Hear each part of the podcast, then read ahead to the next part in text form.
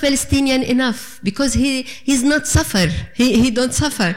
He doesn't suffer. So imagine, you know, even if you are in the diaspora, you ha- you are suffering. You you are suffering from being a Palestinian, and uh, we are just brave enough to uh, stay alive and have and uh, like uh, continue telling our stories from generations to generation and uh, we're still palestinian and we yeah just like What you just heard were poetry readings from Maya Abul Hayat's book You Can Be the Last Leaf, followed by a discussion and some questions and answers. That occurred on October 19, 2022, at an event organized and hosted by the Arab American Educational Foundation Center for Arab Studies at the University of Houston. By the way, I have a link on our website, arabvoices.net, to Maya's book, You Can Be the Last Leaf. And that does it for the show today. Thanks for listening. This is Saeed, executive producer and host of Arab Voices. Until we meet next week, peace on earth.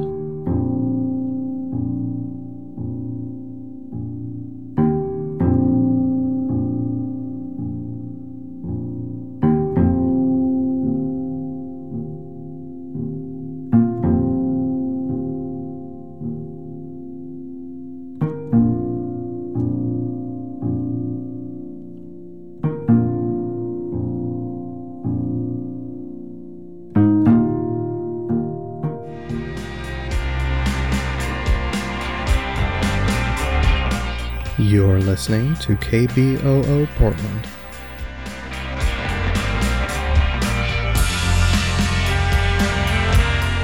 KBOO Community Radio holds open meetings concerning the operations and programming of KBOO in accordance with the requirements of the Communications Act of 1934 and certification requirements of the Corporation for Public Broadcasting. Information about KBOO Community Radio's open meeting policy is available at our website at kboo.fm.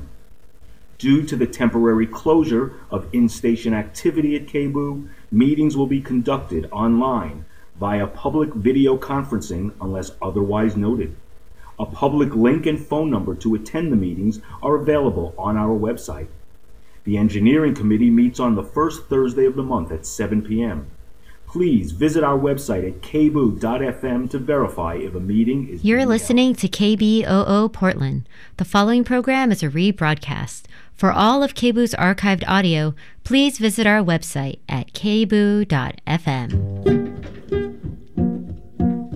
The more compassion we have towards animals, the more compassion we're going to have towards other people. If you can value them all, you, you really value yourself as well. So even if you don't care about animals, the, the things we do that hurt animals end up hurting ourselves. It's almost kind of a dominion type issue where we feel we need to control everything. Dominion means stewardship, to take care of. What would a cow think about satisfying our habit? The challenge lies with looking at suffering from the perspective of the person or individual suffering. Today, we welcome Matt Rossell to Voices for the Animals with your host, Courtney Scott. Matt Rossell has a long history as an animal activist, starting with undercover work for factory farm and fur bearing animals, then as a lab tech at Oregon National Primate Research Center. His undercover video exposed the harsh reality of life for lab monkeys. Later, he was Northwest Director in Defense of Animals, where among his many causes he advocated for the elephants at the Oregon Zoo. And then he moved on to Animal Defenders International, which helps to rescue wild animals, including lions, from circuses in Bolivia. And at present, he is working for the Beagle Freedom Project. Welcome, Matt. Hey, thanks for having me. Oh, we're so glad you could make it today. So, you know, you've gone through a lot in your career. It's amazing the variety of uh, jobs you've had working for animals. I, it's just uh, amazing diversity there. Well, it's been a real privilege, and in uh, especially I feel like the work undercover has been a privilege to be able to actually really see what's happening behind the scenes and meet these individuals and be able to tell their stories and hopefully uh, use those stories and, and them as ambassadors to help make changes for the ones that uh, are still suffering. Yes, I think the undercover work is definitely probably the most crucial part a lot of times for people to really understand, as it was for me when I saw your video of the primates at the Oregon National Primate Center. I didn't know until I saw that video. So I think it's really opening a lot of people's eyes. So tell us now, now you're working for the Beagle Freedom Project. What is your position there? And tell us more about the Beagle, Beagle Freedom Project. Yeah, well, I'm really excited to be Beagle Freedom Project's uh, campaign and policy director. And the Beagle Freedom Project, we're based here out of the Los Angeles area, but we're rescuing animals from research across the country and also working towards the day where no animals will be locked away in uh, labs and being used for invasive experiments. Uh, Beagle Freedom Project started uh, almost exactly seven years ago, December 23rd of 2010. Uh, Shannon Keith, who is the the founder and president of the organization, she um, was able to organize a rescue of two beagles from a medical testing lab, and these two beagles were so scared, and it took about 20 minutes for them to even get out of the cages. They had never known a life outside of cages, had never known love, felt fresh air, seen the open sky, had never walked on grass. And then within minutes after they finally had the courage to come out of those crates, they were running around and playing, and it was the most heartwarming scene. And since then, Beagle Freedom Project has been able to rescue hundreds of animals, uh, not just beagles, but other animals, goats, rabbits, mice, rats, cats, and horses, um, and found them homes and uh, given them a life after labs. And I think at, on that first day seven years ago, um, Shannon made a decision. She realized that a lot of people just have no idea what's going on in labs, that they don't even know that dogs and cats, monkeys, and other animals are locked away um, in these places being tested on and killed for things as meaningless as trying to purporting to study illicit drugs or just being used to be tested on for cosmetics or or products. And so she has made it her life mission and I'm helping her and, and all the other great wonderful people we're working with here and all the volunteers here at Beagle Freedom Project are working on that mission. Wow, that's a really big mission. So I noticed on the Beagle Freedom website, it says there are 383 labs in the U.S. that use nearly 70,000 dogs every year, of which 96% are beagles. That that's yeah. an incredible number. Why do you think there's so many of them are beagles? Well, it's unfortunate for them that their docile, friendly, forgiving nature is the exact reason why they're both you know the fifth most popular dog for people to have in their homes and the number one most popular dog for research animals. They you know no matter what you do to them they um, are forgiving and um, and and don't resist and don't bite. And uh, and it's uh, and it's why they're used. And also just their size. They're a smaller breed of dog that fits well in a cage a lot. As you know a lot of animal research is really about the money and it's about efficiency, and they're run like uh, an assembly line is what I experience inside of the research labs. These labs are are really about making money and about continuing um,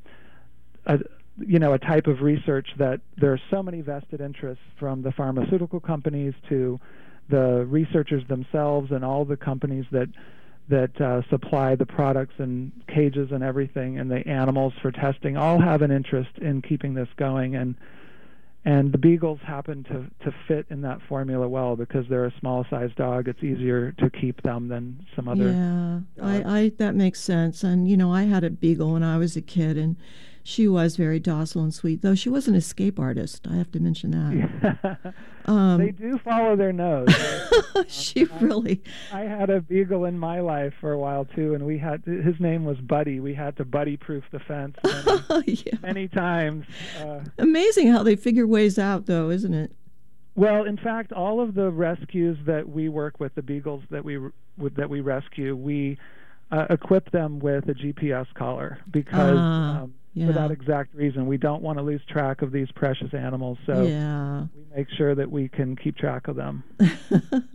That's funny. That's one of their traits, I guess. Um, so I was that means they're, they're breeding these animals too, right? They're they're not just getting them from like pet stores and shelters. They actually breed them. Is that correct? Right, and uh, the number one supplier of beagles, ferrets, and other animals in the U.S. is a company uh, called Marshall Bioresources, and um, Mm. also previously known as Marshall Farms in New York. And yeah, to the tune of of you know hundreds of thousands of animals a year. Um, they're operating, you know, very much like you would think of um, like a puppy mill. You know, just Mm, yeah. they have uh, massive barns after barn after barn of animals being raised in cages and just uh, cranking out puppies and other animals to be sold Right for research. Yeah. to be used in research. And what happens to the ones that don't get, you know, whatever? They don't make it to some place. They euthanize quite a number of them, I imagine. Well, the the unfortunate thing about animals used in research is that at the end of the experiment, the animal almost always is killed. Uh, and and this is true whether or not the animals are healthy or adoptable or whether they um, you know need to use them or they purport to need to use them and, and euthanize them for the experiment. And that is um, you know because of that one of our projects um, that w- that we've been working on is legislation called the Beagle Freedom Bill, and this is a, a compassionate, uh, very common sense, bipartisan, simple bill that is just pointing out this need in in the law that this void in the law that you know there's there's various rules and and federal regulations that these labs do have to follow to a certain extent. Certainly not strong enough laws but there are laws in place that um, are put in place to protect these animals right up until the end of the experiment but there's nothing that um, in the law that says anything about what happens to them once the experiment is over hmm. and so this bill is filling that void and is simply saying um, if the animal is adoptable, if it's healthy, then you need to find a suitable rescue or shelter to offer that animal for adoption. And we're talking specifically in these in this bill about dogs and cats. And it has now passed in six states and we have uh, close to a dozen other states that have either introduced it or are actively working on passing the bill and discussing the bill right now. And you know, this is a very middle ground, sort of common ground type of law that doesn't really do anything to affect the research in any way, but it it's at a place where everyone should agree. You know, Right. these animals deserve to have a life after labs, if at all possible. Right. Well, I imagine it will affect their research. I mean, that's not the goal, perhaps, but it's going to be making it a lot more cumbersome for them to have so many animals if they have to find homes for them, wouldn't you think? Well, so basically, what the bill does is it doesn't um, cost anything to the labs, and in fact, it takes the burden of finding Oh, the homes off of them. I So see. Where where there are some universities and, and labs that may already have some kind of a policy in place for adopting out animals, and you know what we find is that usually it's just um, a few animals here and there, and they usually are just animals that get adopted out to friends and family of people working in the lab. Um, what this does is it takes the burden off the lab and puts it on the shoulders of the professional rescue community Mm. that's very well versed in, you know, handling situations where these dogs do have some re- rehabilitation issues. You know, they're, they're not potty trained. That they've never been on a couch. They've, you know, they don't know. It's it's basically no matter what age these dogs are, they're um, puppies uh, me- mentally in terms of like the training that needs to to go into them to make them a part Sure. of someone's family. Well, it sounds like a But- win-win situation then that we should get support from the research facilities. It sounds like. Yeah, exactly. And you know, the, the there has been pushback. The universities do often come in and, and try to make arguments against the bill, but at the end of the day, uh, since 2014, this bill has passed in six states, and there has been, we've heard nothing but positive things. Oh, There's that's no, great. No bad fallout. All the the fears that some of these universities have about repercussions just have not amounted to anything, and and so Great. it is a, a win-win, and and we're really going to continue to push this bill because we want to see every possible animal come out of those labs and and find a happy home. Well, I hope a lot of them can come out of uh, Oregon National Primate Research Center. So I know they also use beagles there, right? Yes, there are dogs and cats that are used Mhm. at uh, OHSU. So let's hope this moves on to Oregon. I'm sure you have something in the works. Well, maybe we can work with you on it. yeah. I haven't. I put my foot in that one. about uh, about Oregon, but it's certainly a possibility. I think it would be a very good place because supposedly, at least, Portland is supposed to be one of the most dog friendly cities in the country. So you would think you would have a natural constituency here for that. Yeah, definitely. Yeah. So I just want to say that stay tuned to Voices for the Animals. We're going to just take this. Well, actually, we're not going to take a break. I want to continue talking to Matt Rossell here. He's got so much to say. So, Matt, thanks so again for joining us. You know, you mentioned the thing about dogs, and I, I keep remembering what uh, Dr. Greek said that you could kill a thousand dogs and it wouldn't cure anything wouldn't save your child's life. So, why do you think this idea of research at all, and, and uh, in your case, especially on these poor little innocent beagles, is going to do anything to save anyone's life? Yeah, well, I, I think that the, the there's no doubt the scientific argument against animal research is as old as animal research, and this is you know throwing ethics and, and morals aside for a moment and just looking at does this actually work? And the problem with using any species, dogs, cats, monkeys, mice, as a model for human disease uh, boils down to the fact that no matter what uh, drug you're testing, what product you're testing, or or whatever, it's going to react differently in every single species. And over time, we have a history of drugs that um, have failed to predict in the animals the uh, similar uh, outcomes to how they're um, happen when you finally do get to the human clinical trials. And so we've seen drugs that um, looked safe in animals that went on to harm and kill people in clinical trials and had to be pulled. And w- the opposite of that are medical breakthroughs have been delayed by misleading animal research that did not look promising in the animal, um, but then later were tried again in people and, and went on to help people.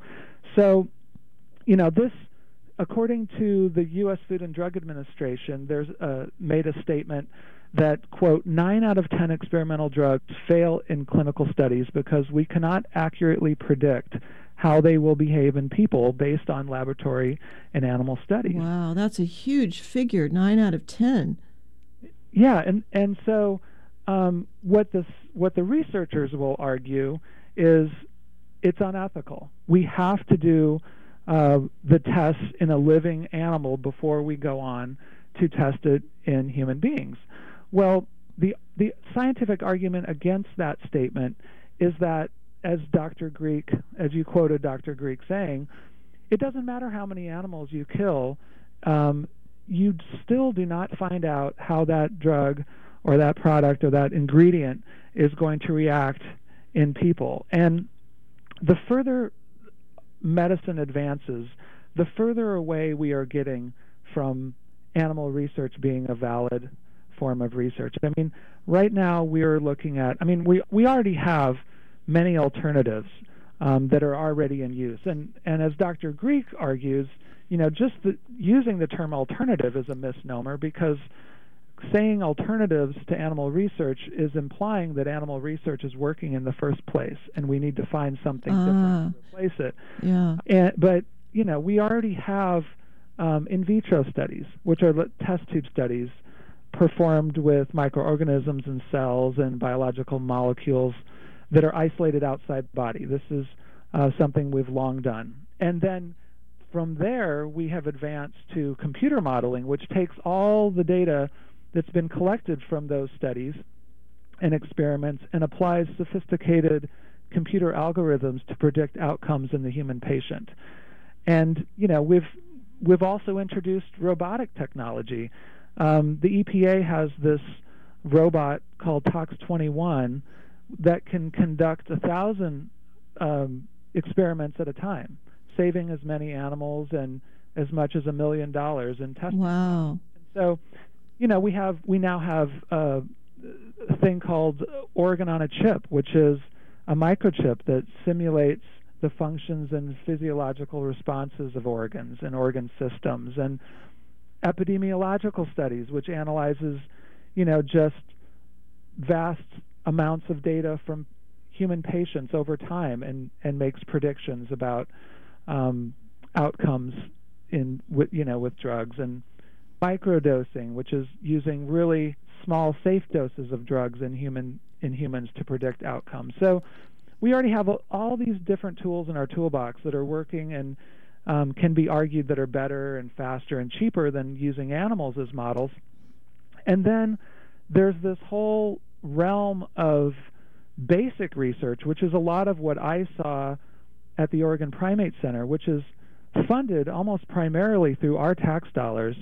And this basic research is not really the product and drug testing that you think of of um, what we just described, like you know, first testing on animals and then moving on to human studies to specifically try to study a disease in humans or to study a drug and how it will help um, cure something in humans. Basic research is just this sort of gee whiz kind of science that's just asking questions and um, publishing data that they hope someday will get used somewhere to help uh, someone. And now we've, for decades, have been doing all these experiments on animals and have all this published data. And I think it's time we take a good hard look at how we're spending these tax dollars and is it really helping people? I mean, some of the research that I saw at the Oregon Primate Center defies common sense. I I saw them trying to use, um, you know, monkeys as a behavior model. They were they were going to start up a study to use monkeys as a model for human divorce. They were what? They were doing yeah for and, And, divorce. yeah, and and of course monkeys don't have. They don't divorce, same, do they?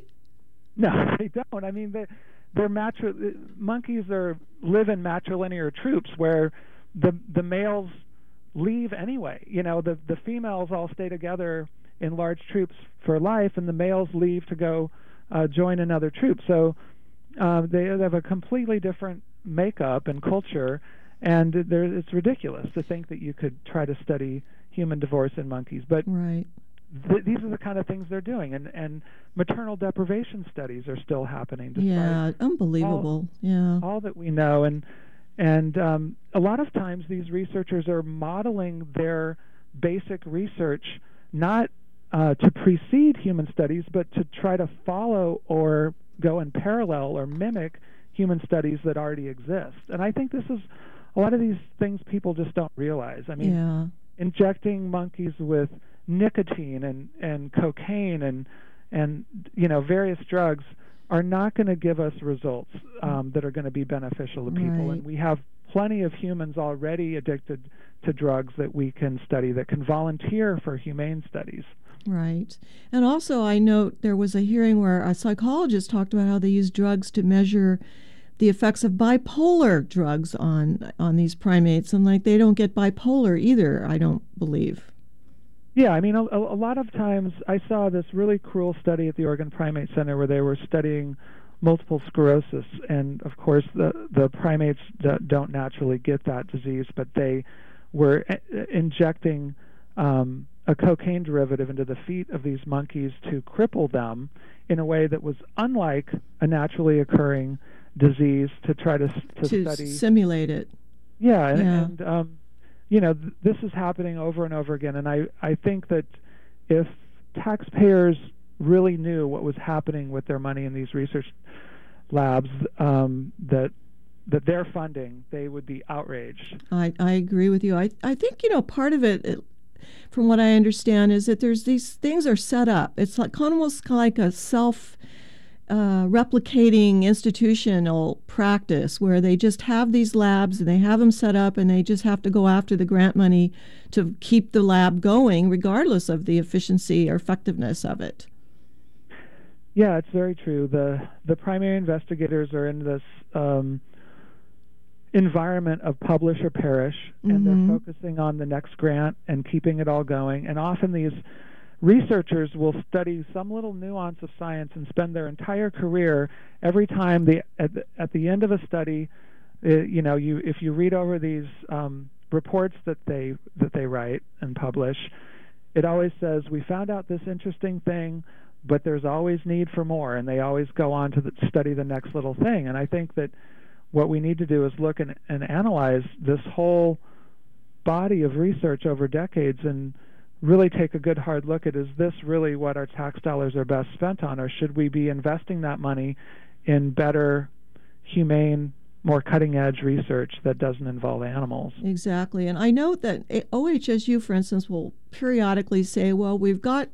We're on the edge, or we've got a cure for cancer or AIDS or something. And I'm like, what is the cure? I, I never really know what the cure is. Is there ever really been a cure from animal research? Well, there's been some really critical um, pieces written in, you know, over the years about, you know, say for example, cancer research in mice, and they've kind kind of come to the conclusion that you know, on all these years and millions of dollars spent um, infecting, or you know, like, uh, uh, you know, trying to cure mice of cancer, we sure know a lot about curing cancer in mice, but it hasn't really led to any useful data uh, to cure cancer in people. Right. And whatever there is is really, from what I understand, more based on diet than drugs anyway. But um, well, per, go ahead. Yeah, per, what, were you going to say, Matt? Well, I was just going to say preventative medicine. Preventative, right. Yeah. I mean, the pharmaceutical companies don't make money on us being well they make money on us being sick and yeah. that's something you know that we all need to step back and look at what choices can we make to our diet and our lifestyle to just prevent um, disease yeah and it could be also i'm just thinking right now something in the human dna that's always looking for a magic cure you know yeah. and so somewhere over the rainbow they're going to find that but anyway um how, you know, you mentioned that this new law is probably one of the most exciting things you're working on right now. Is there something else that people should know about from the Beagle Freedom Project? Well, one of the things people can easily do to be a compassionate consumer is to download the Cruel, Cruelty Cutter app.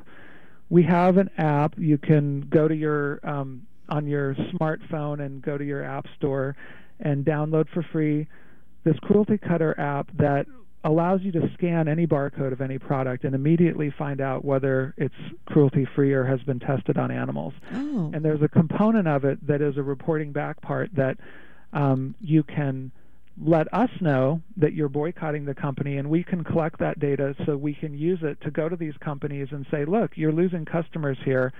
Um, why don't you consider uh, not testing on animals?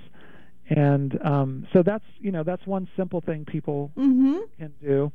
Um, we're also we're we're in classrooms. We have a, a, Skype program where we have an educational outreach that's age appropriate, and we're in classrooms all around the world. Um, and one of my colleagues here has a, be- a rescued beagle named Belle, and they talk about animal testing in an age appropriate way, and then give the kids opportunities to empower themselves to help animals. Um, and we, um, of course, are always rescuing animals, which is really the exciting part of this because the, you know, the, our bigger our bigger picture goal of ending animal research is is going to take a while, mm-hmm. but um, yeah. we're constantly rescuing animals and being able to tell those stories of, you know, putting dogs and cats and other animals in in permanent loving homes and that's really kind of what helps keep all of us going and yeah. you know anyone can go on our website and check us out we're at bfp.org and you can um, easily sign up to be receiving our emails, and we're always sending out ways that people can help with our work and volunteer with us. Great. Well, we're going to put a link to your website on our uh, Voices for the Animals page on KBOO. And any other information that you want us to know about, you can send to me, and I'll also link to that. So, you know, Matt, thanks so much for joining us today. We're going to have to end right now. But um, thanks for joining us and enlightening our audience about the work of the Beagle Freedom Project. Thanks I'll- so much for having me. Oh, you're so welcome. I'll see you soon. Okay. Yeah, I also want to mention quickly that Matt will be a featured speaker at the International Free the Elephants Conference in April, right here in Portland. He will be speaking about his experiences working at In Defense of Animals and Animal Defenders International, where he worked for elephant causes, among others. We will be bringing you more news about that conference on our next Voices for the Animals in March. Meantime, thanks to all of you for tuning in to Voices for the Animals. You can listen to the podcast of this and all of our programs on KBOO FM. Thanks again to Matt and the very interesting information about the Beagle Freedom Project.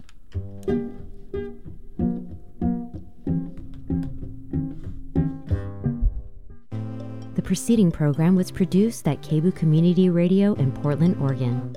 More audio can be found online at kboo.fm. This is Ramona Africa, and you're listening to KBOO, KBOO 90.7 on your dial. KBOO is the exact example of the community taking charge of itself on the move. Welcome, listeners, once again to Film at 11.